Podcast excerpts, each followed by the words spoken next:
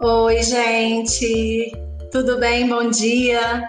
Eu sou a Natália Lima, diretora de treinamentos aqui da Empresa Oficina, e eu estou muito feliz com essa oportunidade hoje de apresentar o Arena, que traz como tema a diversidade do conceito à prática. É, a inclusão, ao contrário do que muita gente imagina, não está representada só pela inserção de profissionais de diferentes raças e gêneros de uma empresa, é, romper esses padrões tradicionais, é, acabar, né, é, é, tentar coibir os preconceitos nas instituições, no mercado de trabalho, promover práticas aí de diversidade nas empresas é um grande desafio para todos nós. E para conversar sobre isso, para falar sobre esse tema, eu trago aqui duas convidadas super especiais para essa discussão. A gente está recebendo hoje a fundadora da Identity, empresa de experiências educacionais e corporativas com foco no continente africano, a Sawane Bispo e advogada especialista em compliance cultural, direito da mulher e diversidade, idealizadora do movimento Me Too Brasil, Marina Ganzaroli. A gente vai conversar aqui sobre estratégias, como reforçar e colocar em prática esses conceitos relacionados à diversidade e inclusão. E eu queria começar ouvindo as duas. Sawane, se você puder falar aí um pouquinho para a gente, contar um pouco da sua história. É, queria trazer também uma questão que é muito comum a gente ver os, as pessoas usando os termos diversidade e inclusão como, como se fossem sinônimos. E aí eu queria começar falando um pouco de como vocês enxergam o significado desses termos e a importância dessas duas palavrinhas aí é, no nosso dia a dia, na sociedade e nas empresas que, que a gente trabalha. Bom dia, Natália. Bom dia, Marina. Muitíssimo obrigada pelo convite. É, bom, eu sou uma mulher negra baiana e isso, para mim, já é um ponto mega positivo, porque eu cresci em um berço onde a negritude é algo natural e discutido. É, mas eu também tive um embasamento familiar muito frequente. Então, eu não me descobri negra, eu sempre soube que era. Porém, levando em consideração os espaços pelos quais eu permeio e permeava, eu me sentia ainda como exceção como uma mulher que fez diversas viagens internacionais, eu percebia ainda mais ao ser questionada se de fato eu era, era brasileira, justamente porque essas pessoas estrangeiras não tinham, não têm ainda o costume de ver negros aqui no Brasil.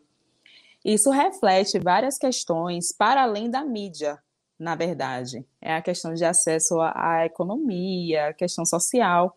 Com isso, eu assumi o propósito de me multiplicar até deixar de ser exceção e virar regra. Apesar de ser estatística, eu emergi no ambiente de turismo em 2009. Então, eu trabalho com isso há pelo menos aí profissionalmente falando, 12 anos.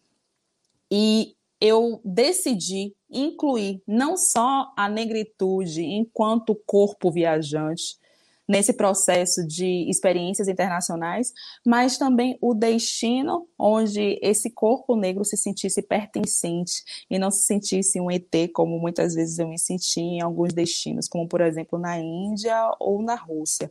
É, também com a intenção de desmistificar o continente africano e mostrar que vai muito além de safari e pobreza, é que eu fundei a Identity, mas não desmistificar unicamente para esse corpo negro, desmistificar também para o corpo não negro, mostrando que a África é muito mais e que a população negra vai muito além do que o que a sociedade brasileira delimita. Então, a Identity ela traz provocações através de imersões, e isso se torna extremamente necessário. Trazendo o ponto que você mencionou sobre a diferença entre diversidade e inclusão. Eu costumo falar que diversos todos nós somos. É, é, se colocar duas mulheres negras baianas, né, é, nós somos diferentes. Nós somos humanos, então temos as nossas diferenças, apesar de existir semelhanças, principalmente nas dores, né? Mas a inclusão, de fato, é a percepção desse corpo que se é considerado diferente e é que é minorizado pela sociedade em diferentes camadas. A partir do momento em que a gente trabalha com uma diversidade, mas em uma, uni, em uma única camada da pirâmide, a gente não está trabalhando de fato com inclusão. E se a gente permite que esse ser diferente ele transite da mesma forma que o elemento padrão e que possa sim chegar também a esse topo da pirâmide, tenha acesso às mesmas experiências, a gente está de fato falando de inclusão.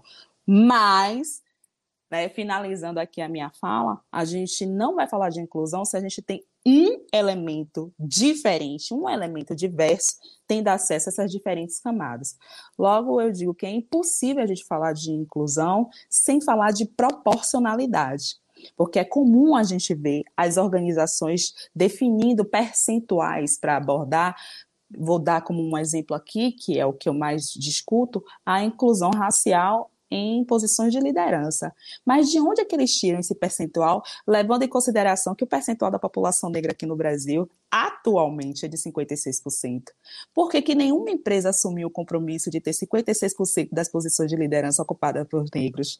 Então, esse tipo de discussão é que tem que ser pautada na questão de inclusão. Eu não quero 20%, isso não faz sentido, isso é aleatório e, e só reforça a necessidade de detenção de poder em relação ao quem já detém. Então, a gente não está falando de inclusão de maneira nenhuma, no final das contas.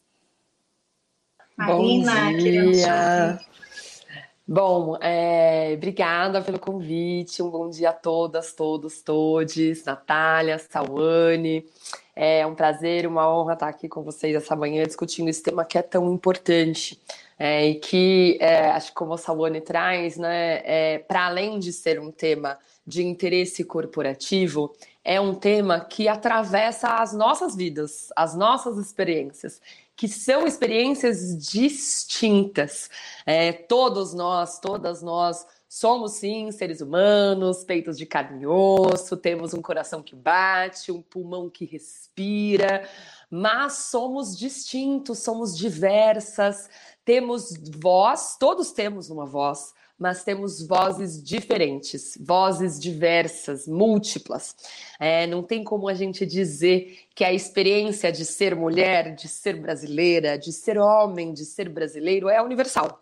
É, a minha experiência enquanto mulher branca, cis, lésbica aqui em São Paulo é completamente distinta da experiência da Sawane enquanto uma mulher negra em Salvador. É, e cada uma tem uma competência, uma liderança, uma contribuição para trazer. É, todos nós, todas nós temos. E aí, quando a gente fala de diversidade, de pluralidade, muitas vezes a gente pensa único e exclusivamente na casquinha, naquilo que aparece para o público, no verniz. É, e a gente faz aquela comunicação que é cada vez mais inclusiva. Se vocês se lembram de como eram as propagandas, por exemplo, vamos dizer de cerveja, 10, 15 anos atrás, e como elas são hoje, completamente diferentes. Muita coisa mudou. Mas adianta só a gente colocar uma bandeira LGBT? Acho que a Marina travou. A gente tem uma é, multiplicidade de cores. Travei? Voltei? Voltou, Alô? voltou, Oi? Maria. Voltei? Uhum. Voltou. Perdão.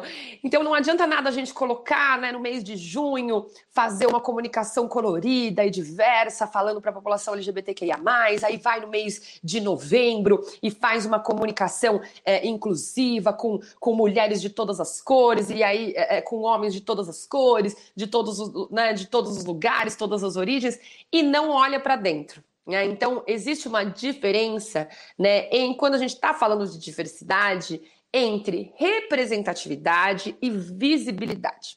É, então, é importante a gente ter, sim, diversidade na novela, na televisão, é, na comunicação, né, externa, é. Mas é importante também a gente ter diversidade dentro. É, e aí, quando a gente está falando de diversidade dentro, é, a gente vai para inclusão. Adianta só quando eu estou falando de diversidade, pensar única e exclusivamente, como eu disse, na comunicação, ou seja, na visibilidade, ou única e exclusivamente quando eu estou olhando para dentro da minha organização, para o acesso? Né? Então, eu vou fazer um edital inclusivo de seleção, eu vou tentar buscar a composição de uma equipe mais diversa, é, mas eu não vou trabalhar a permanência e a ascensão desta equipe diversa. É, então, eu faço uma super comunicação, eu faço um processo seletivo é, super aberto e focado é, em minorias vulnerabilizadas, por exemplo, minorias, lembrando que não são minorias, né? São grupos minorizados, mas quando a gente está falando, por exemplo, da população né, é, preta e parda do nosso país, né, da população negra, estamos falando de, da maioria da população, né? E a gente continua se referindo a minorias, né? Então, na verdade, não são minorias, são grupos minorizados, né? E são a mesma, a mesma questão, a vulnerabilização. Né? Ah, grupos vulneráveis. Não, grupos vulnerabilizados. O Brasil é o país que mais assassina mulheres trans do mundo. É, é, a expectativa de vida dessa população é de menos de 35 anos de idade. Então, quando a gente está falando de inclusão, de diversidade, poxa, eu vou fazer aqui uma seleção específica para mulheres trans. Né? A gente vai agora, a gente quer contratar uma mulher trans, um homem trans, vamos fazer uma, uma, uma, uma seleção para isso. Bom, mas e aí depois que essa pessoa entrou dentro da organização? É, é, como é que vai ser a, a, o nome? O nome dela não está retificado? Ela vai enfrentar um, um, um, toda uma situação ali no RH para arrumar o crachá dela? Ela vai sofrer um constrangimento ali no, no, no, no, toalete, quando ela for utilizar esse toalete. Então, não adianta nada eu fazer uma contratação inclusiva e não, não falar com a minha equipe, não trabalhar na minha empresa esse tema. Né? O que, que significa essa permanência? Eu lembro uma cliente que eu dei uma palestra é, sobre diversidade sexual e depois me convidaram para almoçar, e eu estava conversando ali com algum, algumas pessoas da equipe, né, de afinidade e inclusão dessa empresa, que é uma grande empresa internacional, e uma das meninas estava me falando, falou assim, olha, é, teve um trabalho na empresa para ter mais diversidade racial, e hoje a gente tem, só que a, a, a pessoa negra de cada uma das equipes, todas elas se juntam no almoço e almoçam juntas. Isso é, isso é uma coisa ruim? Em si, não, mas ela, ela indica algo. Né? Ela indica que é, cada uma dessas pessoas não conseguiu se sentir pertencente à sua equipe. Né? Então, é, isso é muito ruim. Né? Isso significa inclusão? em parte, mas tem pertencimento, tem o que a gente chama de belonging.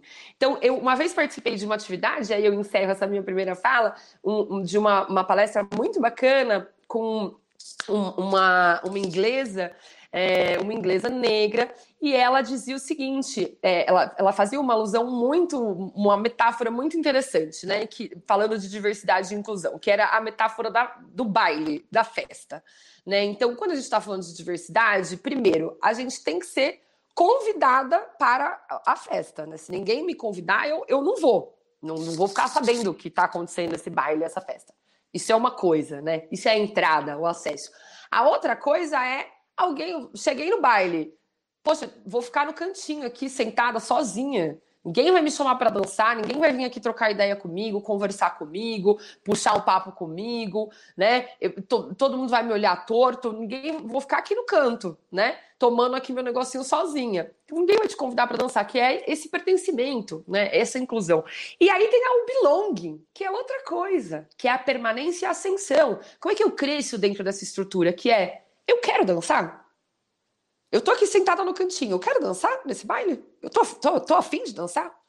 Tô, tô me sentindo bem aqui nesse espaço? Tô afim de dançar com, com essas pessoas? É que é outra coisa. Né? Então, essa, eu gosto dessa metáfora porque às vezes a gente está falando de diversidade e inclusão e parece que é só colocar, né, fazer uma propaganda com todas as raças, botar a bandeira LGBT lá em junho, assunto resolvido. Mas não é. É muito mais que isso. E o mais importante, é uma jornada. É uma jornada que você começa e não tem um ponto de chegada. Você vai seguindo e cada dia você dá mais um passo. Eu queria, adorei essa metáfora final, Marina. Eu queria fazer só um adendo, porque e foi um adendo provocado justamente agora. É, além de ser convidado para o baile, além de ser chamado para dançar, eu quero também tocar música. Eu quero escolher que ritmo vai ser tocado para que as pessoas dancem. É isso. Então a gente também precisa pensar nisso. Quando a gente fala de camadas. E finalizando aqui, é, esse debate de diversidade e inclusão, ele é trabalhado de uma maneira muito superficial, em qualquer que seja os espaços, né? em todos os espaços. Seja no espaço de mídia, no ambiente corporativo, seja numa escola, é superficial. Porque, no final das contas, é extremamente comercial. Da mesma forma que foi assinada ali a Lei Áurea, justamente por conta de um tratado com a Inglaterra, justamente, unicamente por uma questão comercial. Não era porque os negros eram considerados também humanos e que deveriam ter os mesmos direitos à vida que as pessoas brancas. Foi por uma questão comercial. E hoje, o que, que as empresas falam? Né, que ter pessoas diversas trabalhando nas empresas rende mais, né, dá mais lucro. É a mesma questão. Só mudou a forma. Continuamos agindo da mesma maneira. Enquanto a população que é minorizada luta pelo direito à vida, a população branca, que sempre assumiu o papel de opressora, né? Essa população sempre assumiu essa posição.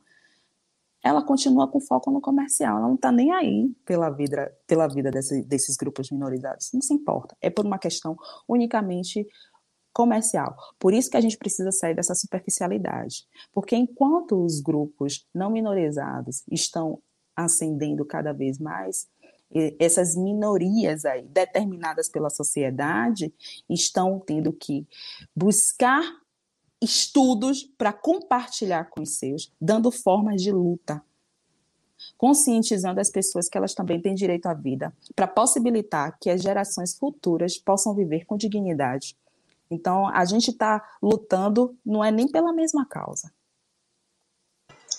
Sawane, eu, eu queria compartilhar uma experiência. Quando a gente fala aí de, de espaços corporativos, a gente tem, tem dados que apontam que mulheres negras são 1%, como você falou aí, de cargos de liderança. Eu sou uma exceção à regra, sempre fui uma, uma exceção nos espaços que eu ocupo, por conta é, é, da situação das questões sociais no nosso país. Então, pessoas negras como eu, geralmente, quando eu vou a um lugar, elas estão me servindo, elas estão é, limpando o chão, elas não estão sentadas ali à mesa de um restaurante, elas não ocupam o mesmo cargo que eu numa instituição. Então, é, é, eu acho que é uma, é uma questão que sempre permeia nossos pensamentos e dúvidas, porque ninguém nos ensinou como fazer isso. Nós simplesmente sempre vivemos nesses espaços. E aí eu acho que uma dificuldade que a gente encontra, e aí essas instituições também, ninguém sabe ainda, como é que a gente faz para romper esses padrões tradicionais que nos foram impostos e que a gente vive aí na, é, tão arraigados na nossa sociedade? Como é que a gente pode ajudar isso? Posso começar? Você que sabe. Comece, minha linda, uma vez de cada. É, é, o primeiro passo, Nath, e essa pergunta é incrível, né? Porque, assim, a gente fica, principalmente nesse momento, né? Não diria nem nesse momento, já há alguns anos, a gente vem num escalonamento da polarização dos debates. É, então a gente olha para as redes sociais, a gente olha para o reality show, a gente olha para a televisão e as coisas, né, a, a, coisa da cultura do cancelamento, cada vez mais as pessoas, não à toa, né, as pessoas estão com medo de falar, as pessoas estão, estão com medo de abrir a boca. O que, por um lado, né, a gente pode falar, bom, é, às vezes é melhor realmente calar do que falar uma coisa eh, horrível, cometer um ato discriminatório, né? fazer uma, uma, uma declaração uh, machista, homofóbica, racista, com certeza, melhor ficar calado. Mas, ao mesmo tempo, se a gente não conversa sobre esses assuntos, se a gente não fala, se a gente não cria um espaço seguro para tirar dúvida, para debater, para fazer um exercício não só de olhar para a sua organização, para a sua instituição, mas fazer um exercício de olhar para si mesmo, de olhar para si mesma, de entender o que, que eu tenho a ver com esse debate todo, para depois entender o que a minha empresa tem a ver, o que o meu trabalho tem a ver.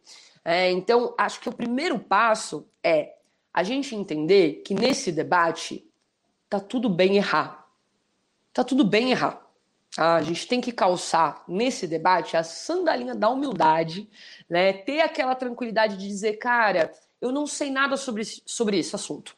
Eu não sei nada sobre isso. Eu preciso me letrar, eu preciso pesquisar, eu preciso buscar conhecimento técnico específico de quem estuda isso, de quem trabalha com isso, é, porque também não adianta a gente querer tapar o buraco com a peneira, falar, não, eu vou aqui, vou ligar para uma pessoa que eu conheço, aí pega aquele seu colega, sua colega, faz de balcão de informação, né? Resolve aqui SOS homofobia, SOS racismo. Não, não é assim. Quando a gente tem um problema no coração, a gente não vai no ortopedista, não é verdade? A gente vai no cardiologista, na cardiologista, faz um monte de exame, né? Então, é, em outros lugares do mundo, né, esse é um mercado já extremamente profissionalizado. E quando a gente está falando de compliance cultural, é, existem outros lugares do mundo que já estão muito mais adiante nesse debate, tanto organizacional quanto institucional.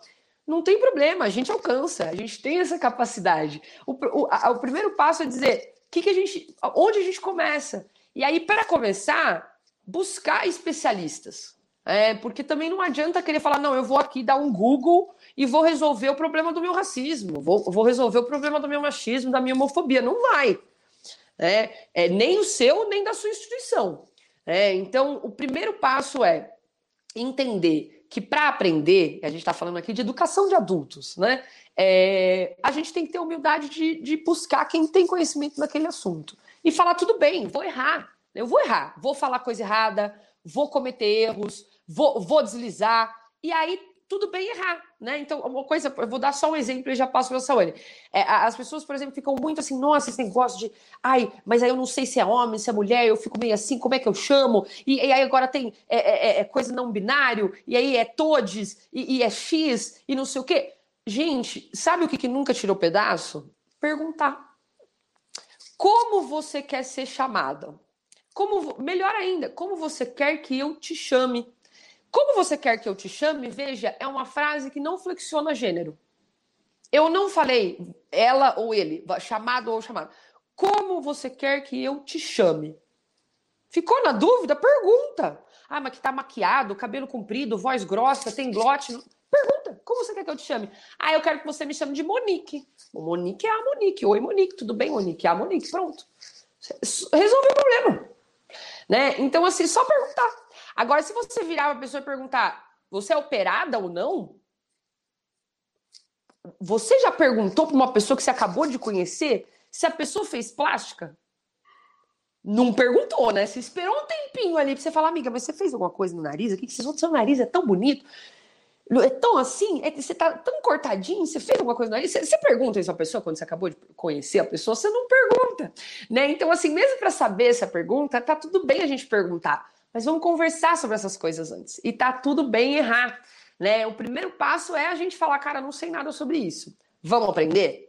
É, então, esse, esse é o primeiro passo. Porque quando a gente conversa sobre a gente, a gente vê nas nossas instituições o que a gente precisa fazer. Aí a gente vai seguindo essa jornada. Um passo de cada vez. Óbvio, tem toda né, uma estrutura para a gente pensar isso dentro das instituições. Mas o primeiro passo é a gente olhar para a gente. É a gente calçar a sandalinha da humildade e falar, bora aprender? Vamos junto? E tudo bem errar, porque senão ninguém fala nada, fica todo mundo quieto e na nossa cabeça tá todo mundo o quê? Pensando ainda naquele velho formato de pensar, imbuído de preconceitos, né, que depois vão sim se transformar em atos discriminatórios se a gente não falar sobre isso. Sawane. Puxando a sardinha um pouco para o meu lado, vamos lá. É... Bom, eu acho que é fundamental que a gente busque o embasamento. Definitivamente eu concordo com você, Marina, mas esse embasamento ele não seja, mais uma vez trazendo essa palavra, superficial. Ele precisa ser profundo, ele precisa começar do começo. E aí eu falo, eu falei a questão de puxar a sardinha para o meu lado, justamente pelo fato de é impossível a gente discutir negritude no Brasil, por exemplo, sem a gente considerar o continente que deu origem a essa população. É isso é inquestionável. Né? O Brasil recebeu um terço de toda a população africana que foi escravizada. E a gente Pare para pensar. Quando a pessoa fala em África, o que você pensa? Primeiro, ai, meu sonho é ir para a África, sei lá, whatever. Vou, vou, vou. Não pense em África como uma diversidade, não é? Não pense em África como diversidade, mas meu sonho é para África para fazer um safari. Minha gente, eu vou pegar um avião, eu vou pagar uma passagem cara, eu vou atravessar um oceano, eu vou ficar horas fazendo uma viagem, porque o meu sonho é ir para aquele continente cuja a maioria da população é negra, porque eu quero ver o elefante, o rinoceronte, o leão, a onça, a girafa, a zebra, a impala, sei lá o que mais que eu quero ver. Tudo de animal. Ou porque eu quero cuidar de pessoas que estão em situação de vulnerabilidade. São essas duas as únicas condições que você encontra nesse lugar. Então é impossível você olhar para o cidadão negro, né, para o elemento, a pessoa negra aqui no Brasil e considerá-lo tão humano quanto você quando você acha que o continente que deu origem a sua vida, a sua etnia, a sua ancestralidade é um reduto de pobreza e de animais unicamente. Então, eu considero que a gente precisa ir para a raiz. Se eu quero ter flores no meu jardim, eu não vou simplesmente plantar flor, eu vou plantar uma raiz. A gente precisa ser profundo nos nossos debates. Então, simplesmente falar sobre a importância da inclusão, a gente traz números. Eu sou estatística, eu trabalho com embasamento numérico. As coisas não vêm da emoção. Eu não trabalho unicamente pelo fato de eu ter vivência enquanto mulher negra aqui no Brasil, o que é trágico. Mas eu trabalho também enquanto mulher negra que assumiu um cargo de coordenadora na Secretaria de Segurança Pública da Bahia, responsável por análise criminal e que fazia todos os relatórios referentes a homicídio em Salvador e região metropolitana, atestando, comprovando o genocídio da população negra naquele lugar. Então, a gente busca embasamento. Eu falo com base também na minha vivência profissional. Mas perceba, eu estudei para ser estatística, mas a minha condição enquanto mulher negra me impede de ser unicamente estatística. Eu estudei para ser estatística, tive vivências por 31 países, falo outros idiomas, mas eu não posso ser só uma pessoa. Eu tenho que ser aquela pessoa que está cansada de viajar sozinha, ocupando um assento em um avião rumo a algum outro país, que está presente em África, tendo experiências únicas e pensando: a população negra brasileira precisa viver isso, porque a gente precisa dessa lavagem, a gente precisa beber dessa fonte para dar uma autoestima na gente e a gente enxergar que sim, a gente pode ocupar outros espaços. E a sociedade racista brasileira também precisa vir aqui para ver que eles estão extremamente equivocados, porque a gente pode ocupar espaços para além das bases da pirâmide. Por isso que eu falo que a gente precisa ver ver para compreender. E aí é que eu trago a Identity justamente com essa proposta de levar não só lideranças, mas colaboradores, levar pessoas negras justamente para que elas percebam, que elas sintam que esse debate ele não pode começar simplesmente porque a gente precisa trazer 30% de pessoas negras para as posições de liderança. É entender que, para além de uma questão comercial, existe uma necessidade de questão humanitária, porque todo o processo que acontece ainda nos dias de hoje, de uma maneira diferente, mas ainda acontece, é justamente por considerar que o corpo negro é diferente do corpo branco, e isso para além de uma epiderme. É a questão de competência. E essa definição foi atribuída justamente por quem hoje detém o poder. A gente precisa discutir esse debate mas de uma maneira adulta, de uma maneira madura, sem que as pessoas se sintam culpadas, mas que elas se sintam responsáveis pela mudança. É isso. Então, para além do embasamento, a gente precisa excluir a culpa, porque essa conversa tem que ser de gente grande. A gente não pode mais perder tempo sofrendo, se sentindo culpado, se desculpando. A gente precisa assumir responsabilidades e partir para uma ação de mudança. E quem vai mudar isso não sou eu, mulher negra. Quem vai mudar isso é quem tem o comportamento. A gente precisa mudar esta pessoa. e blindar para que esse comportamento se multiplique e se perpetue nas gerações futuras. Meninas, discussão super importante. A gente está ao vivo no YouTube, é, no LinkedIn, no blog da Empresa Oficina, no Spotify. E eu estou recebendo já um monte de perguntas aqui, que eu nem, nem, nem, sei se vai dar tempo da gente falar tudo, porque eu acho que é assunto que rende aqui é, muitas rodadas de conversa. Mas eu vou fazer uma pergunta aqui da Ana Paula. É, Ana Paula Cunha pergunta como trazer a diversidade para o ambiente corporativo, quando as lideranças muitas vezes não têm espaço legítimo de fala e vivência para trazer o conceito à prática. Como é que a gente inicia esse processo? Pergunta da Ana Paula, difícil aí de responder, coloco para vocês duas, meninas. Quer começar, né, Samuel? Eu vou. Não? Ah. A Samuel, ela, ela começou a responder isso na, na, na fala dela anterior também, né? É, quando ela fala em responsabilidade, né? E aí aqui eu vou falar enquanto mulher branca para outras pessoas não negras. É, então, você que é branco ou branca, nós, pessoas brancas, somos responsáveis pelo racismo. É, essa é uma responsabilidade nossa. É, então, falando apenas da questão de raça, que já é uma das questões primordiais e estruturais quando a gente está falando de diversidade e inclusão no Brasil. Né? Então, a gente precisa falar disso. E aí, eu vou trazer um exemplo que eu tive o privilégio de aprender com uma amiga minha, é professora de Jamila Ribeiro. Quando eu trabalhava aqui em São Paulo, na prefeitura de São Paulo, depois eu fui para o Tribunal de Contas do município, a Djamila estava, à época, entrando na Secretaria de, de Direitos Humanos é, da prefeitura aqui. E aí a gente fez a formação dos conselheiros tutelares aqui do município de São Paulo, que é um município pequenininho, né? Então são poucos, quase dois mil conselheiros tutelares. E aí eu fazia parte de diversidade sexual e a Djamila fazia parte de raça, isso lá em 2014, 2015, por aí.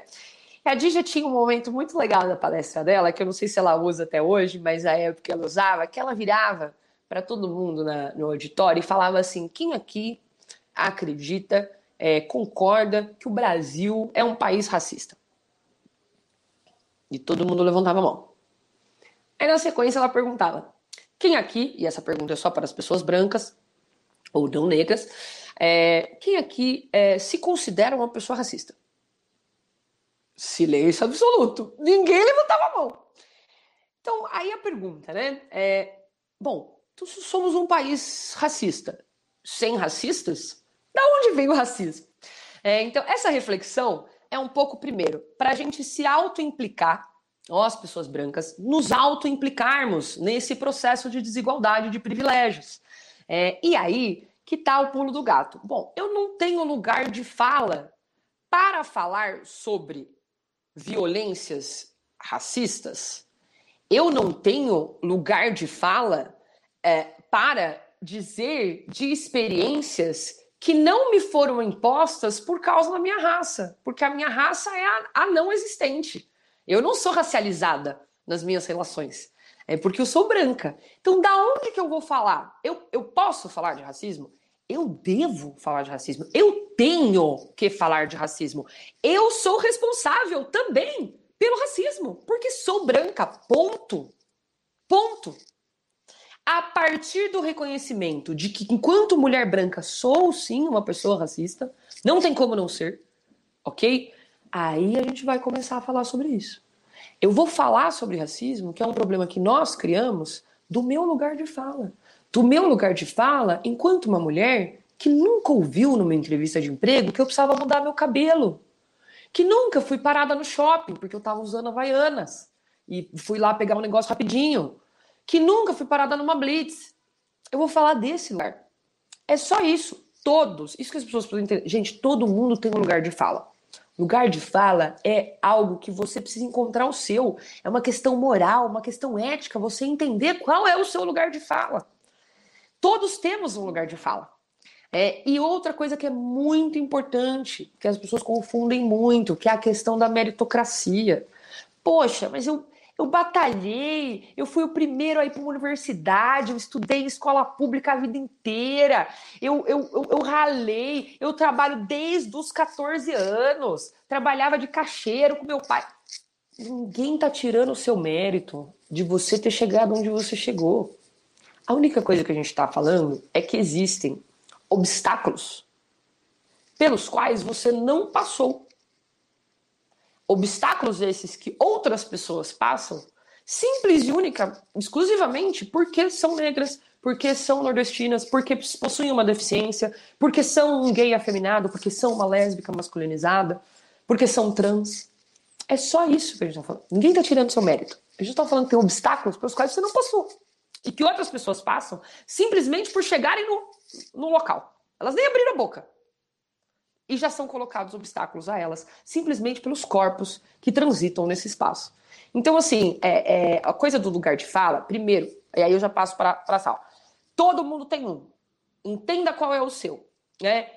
A, organiza a minha corporação, no topo, não tem ninguém com lugar de fala. Não, todo mundo tem um lugar de fala. Mas aí o problema é que nessa corporação todo mundo tem um lugar de fala só. Muito parecido. Como é que a gente muda isso? Primeiro, percebendo isso. Segundo, trazendo para esse lugar outros, outras vozes.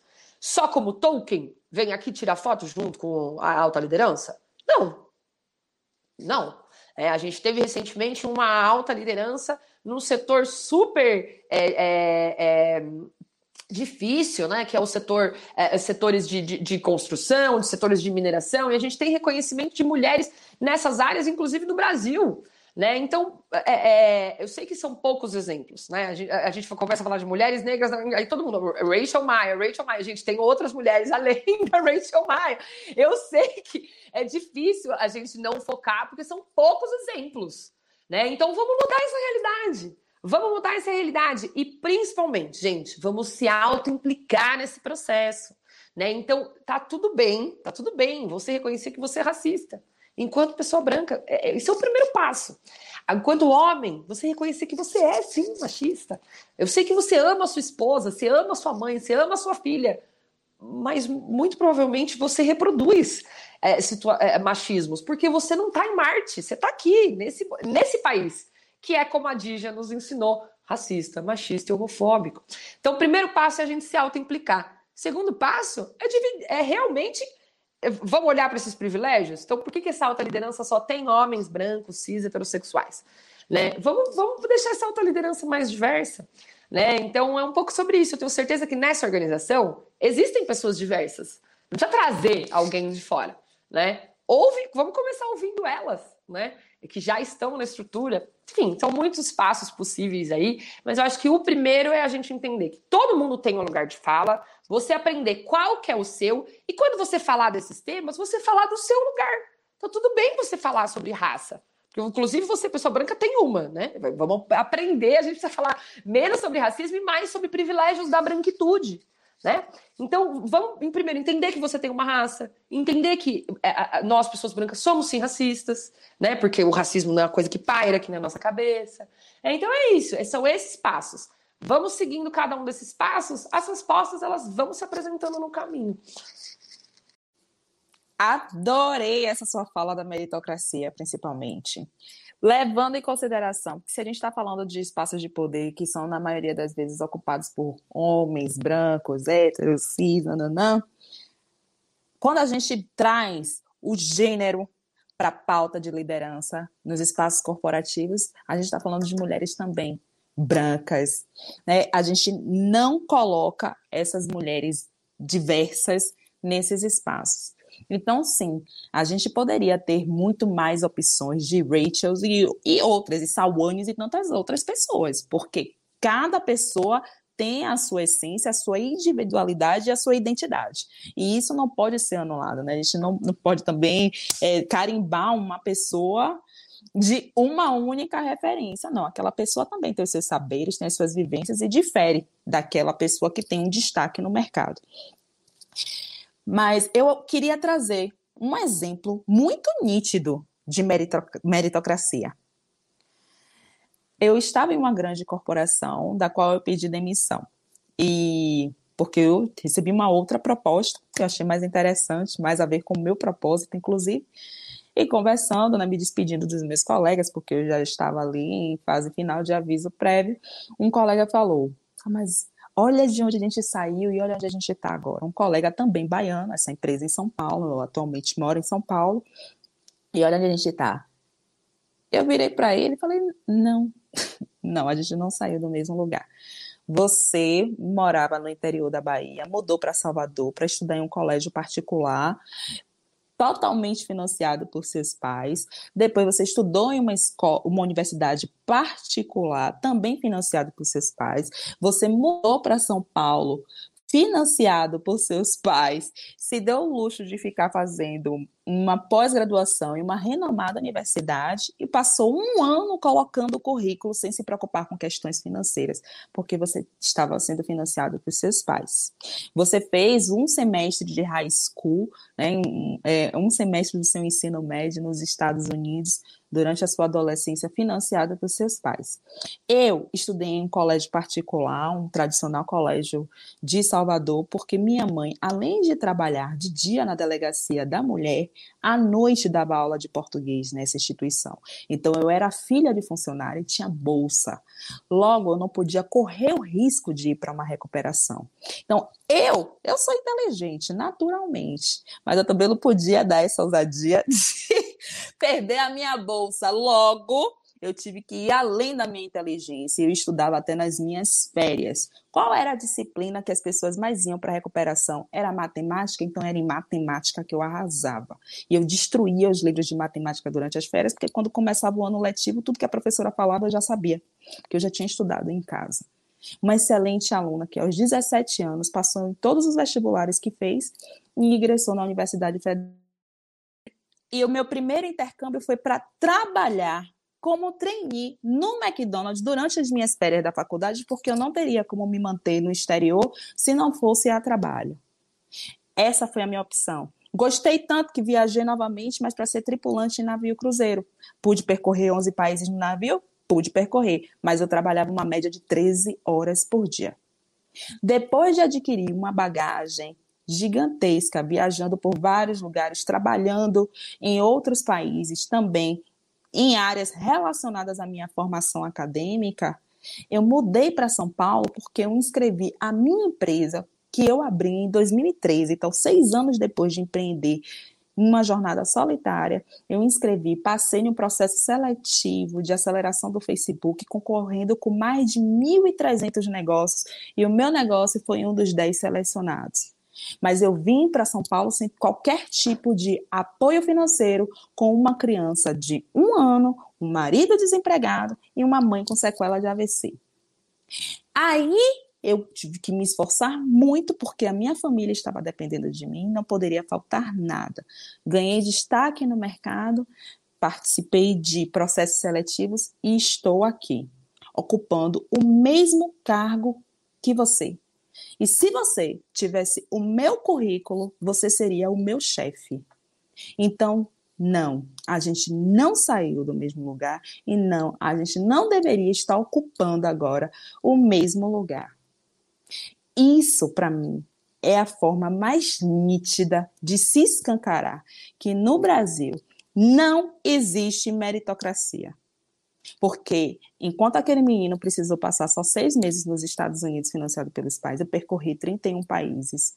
Eu comecei a estudar alemão aos 16 anos de idade, antes mesmo de estudar inglês. E olha que hoje eu ainda estudo francês, depois de ter feito intercâmbio na Espanha e ter melhorado o meu espanhol. E eu estava ocupando o mesmo cargo que ele. Não existe meritocracia. Definitivamente não. E eu finalizo a minha fala trazendo um outro exemplo. Trazendo o exemplo do lugar de fala. Que aí sim é referente à pergunta. Eu fui convidada para palestrar em um evento onde Elza Soares seria uma das entrevistadas. Cheguei ao local cedo, recém-chegada em São Paulo, não conhecia muita coisa e queria confirmar que seria naquele espaço. Cheguei de táxi, não liberei nem o taxista. Espera que se não for aqui, você me leva. Bom dia, é aqui que vai acontecer o evento tal. Sim, então eu dispensei o taxista e me encaminharam para uma entrada. E eu segui falando, gente, misericórdia, um evento chique desse, nesse lugar feio. Deus e livre, que é isso? Que aconteceu, São Paulo? Cadê você? Que propaganda enganosa é essa? E fui seguindo. Quando eu fui chegar, falei, ai, Jesus, eu entendi. Aí fui chegando no lugar que eu vi um furgão aberto, pessoas de avental, tinha uma pessoa fumando, e eu entendi. Eu entendi o que estava acontecendo. Eu falei, não, não tire conclusão, não. Comprove, né? Você é estatística. Você precisa de embasamento, ter a garantia. Não vá no achismo, no feeling, não, que não dá. Cheguei até os dois seguranças que estavam lá. Bom dia, é aqui que vai acontecer o evento tal? Sim. Você vai trabalhar no evento? Eu vou palestrar. Ah, então eu vou ver se tem um elevador social, porque esse aqui é o de serviço. Fala assim, meu lindo, olha só. Se tem um elevador de serviço é porque existe um social. Eu vou esperar você encontrar o social aqui. Você volta para me dizer e eu vou até ele. Depois de cinco minutos, falei: sabe de uma coisa? Tô esperando demais, vou para casa assistir Bob Esponja. Não tô afim. Cansei. E eu já estava indo embora.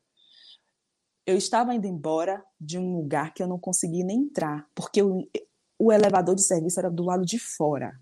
Então eu nem entrei no espaço onde eu palestraria. E eu estava voltando quando uma das organizadoras veio atrás, ofegante, pedindo desculpas. Ai, mas a entrada. Não, tudo bem. Subi com ela e fiquei quieta. Eu sou falante, eu sou risonha, eu sou comunicativa, eu sou um amor, super simpático, sou leve, sou tranquila. Mas naquele dia eu não estava assim. Eu não estava sendo Sawane. E eu coloquei a culpa no frio. Sawane, o que vai que acontece? Ah, tô com frio, tá muito frio. Fiz a minha apresentação tranquilamente, mas a anfitriã pediu que eu deixasse uma mensagem final. E eu compartilhei o ocorrido. Uma plateia com cerca de 250 mulheres que ocupavam posições de lideranças na área de comunicação, em sua grande maioria mulheres brancas, se surpreenderam no final. E eu perguntei: qual é o elevador que a mulher negra pega nos prédios onde vocês são as moradoras? Qual é o elevador que uma mulher parecida comigo pega nas empresas onde vocês são as diretoras? Por que o espanto se vocês nunca se questionaram sobre isso antes? Então, lugar de fala. Minha gente, quem inventou racismo não foi o negro, não. Deixa de maluquice achar que lugar de fala é do negro. E sabe o que, que o negro faz? Diagnostica o diagnosticado. Porque negro se junta com negro para conversar sobre racismo. Como é que a gente vai resolver isso se o racismo é ação do branco? Me explique. A gente só laboria. A gente fica aqui, ó, no processo de luta. Então, branco não só tem lugar de fala, como tem ação. Porque se existe a necessidade de se discutir racismo, é porque a pessoa branca ela é racista. E é fundamental que isso seja tratado. O racismo não é um problema meu, mas me causa problema. Eu não sou racista.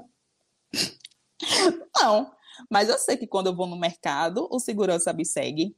E eu tenho que perguntar a ele se, se ele é pago só para me seguir ou se para carregar minhas sacolas também. Eu ainda tenho que ser sarcástica, porque se eu me retar e rodar baiana, preta barraqueira. Isso é uma outra coisa, né, Saul? Que é assim, é, é, cara, você passou por toda essa violência, que não deve ter sido nem a primeira, nem vai ser a última, né? Que você foi colocada por outras pessoas em um lugar que não lhe pertencia, e mesmo que lhe pertencesse, não, né, não tem nada a ver. Né? É, é pura e único exclusivamente racismo. E aí se espera que você aguarde ser resolvido, que você fique tranquila, ou seja, você teve que falar, cara, tô incomodada por causa do frio, né? Que você leve tudo numa boa, e outra, que você ainda ensine as colegas, né? não só a organizadora como a plateia, o que aconteceu, explique por que que não pode acontecer, né? Então, assim, é, é, recai a opressão, a violência, fica o trauma, recai novamente a educação do outro, a solução do problema, e essa solução tem que ser dada no formato que quem cometeu quer ouvir, então tem que ser num formato, não pode ser muito alto, não pode ser agressivo, não pode ficar brava, tem que explicar com, com jeitinho. Com... Aí, assim, bom, mas. Eh, né? Então você vai resolver tudo. É para sofrer o problema, resolver o problema, achar a solução. Né? Então, é, isso, isso é muito violento, né? São muitas violências. Ter que explicar é uma violência também. Né? Você tem que dizer o óbvio. Né? Então, novamente, né? É... Esse é um problema que a gente inventou. Quem tem que solucionar somos nós. Né? Então, bora falar sobre isso. É, é, se você fica chocada com essa história, olhe em volta. Né? É bem essa pergunta. Quantas pessoas, fora do período de pandemia, eu sempre pergunto isso nas, nas palestras. No Brasil, a gente cumprimenta os outros com um beijinho no rosto. Né? Em outros lugares do mundo, não. No Brasil, sim. Quantas pessoas trans, quantas mulheres travestis, quantos homens trans você já cumprimentou na sua vida com um beijinho no rosto? Quantas? Porque no Brasil, quando você conhece uma pessoa, você cumprimenta com um beijinho no rosto, né? Quantas pessoas já entraram na sua casa? Aí, para as pessoas brancas, eu pergunto. Para jantar com você, com seu marido, com a sua esposa, o jantinha, tal, um aqui, um risotinho, fizemos um, um vinhozinho, chamamos amigos para jantar, dois casais, tal. Quantas pessoas negras entraram na sua casa na condição de convidados para um jantar? não para limpar o seu banheiro, fazer a segurança da sua, da sua residência. Então, assim, é um pouco sobre isso. Essa é a pergunta, né? Então, por que, por que o espanto? Por que o espanto? Né? Se você, na sua casa, nunca entrou uma família negra na posição de convidada para jantar com você. Né? Então, assim, é, é, um pouco sobre isso, é um pouco sobre olhar para o espelho. Eu sei que é chato, eu sei que dói, né? A Grada Quilomba tá aí para tem aquela coisa da culpa, aí a gente chora e fala, ah, não, mas eu tenho parente, eu sofri, eu ajudei, eu fiz caridade, eu e tem esse momento, né? A gente tem que passar nesse momento do, da culpa, do, do, da raiva, ah, mas poxa, já fiz tanta coisa agora vem me cobrar isso também, tanta coisa que eu ajudei. Tem que sair dessas fases, dessas quatro fases, chegar lá na quinta fase, que é a da ação. Que é a da ação. Né? Como podemos agir para transformar? Essa é a pergunta. Marina, com esses questionamentos aqui, a gente também puxando um pouco a sardinha para o nosso lado, a gente como profissionais aí de comunicação, é, queria que vocês me respondessem em, em um minutinho, porque a gente já está caminhando aí para o final, uma pergunta da Lara Dornas, como vocês percebem a consciência dos profissionais de comunicação em contribuir com essa travessia como responsáveis por produzirem narrativas e discursos organizacionais. Queria que vocês trouxessem é, um comentário a respeito disso aí para a gente caminhar para o nosso encerramento. As duas quem vai, né?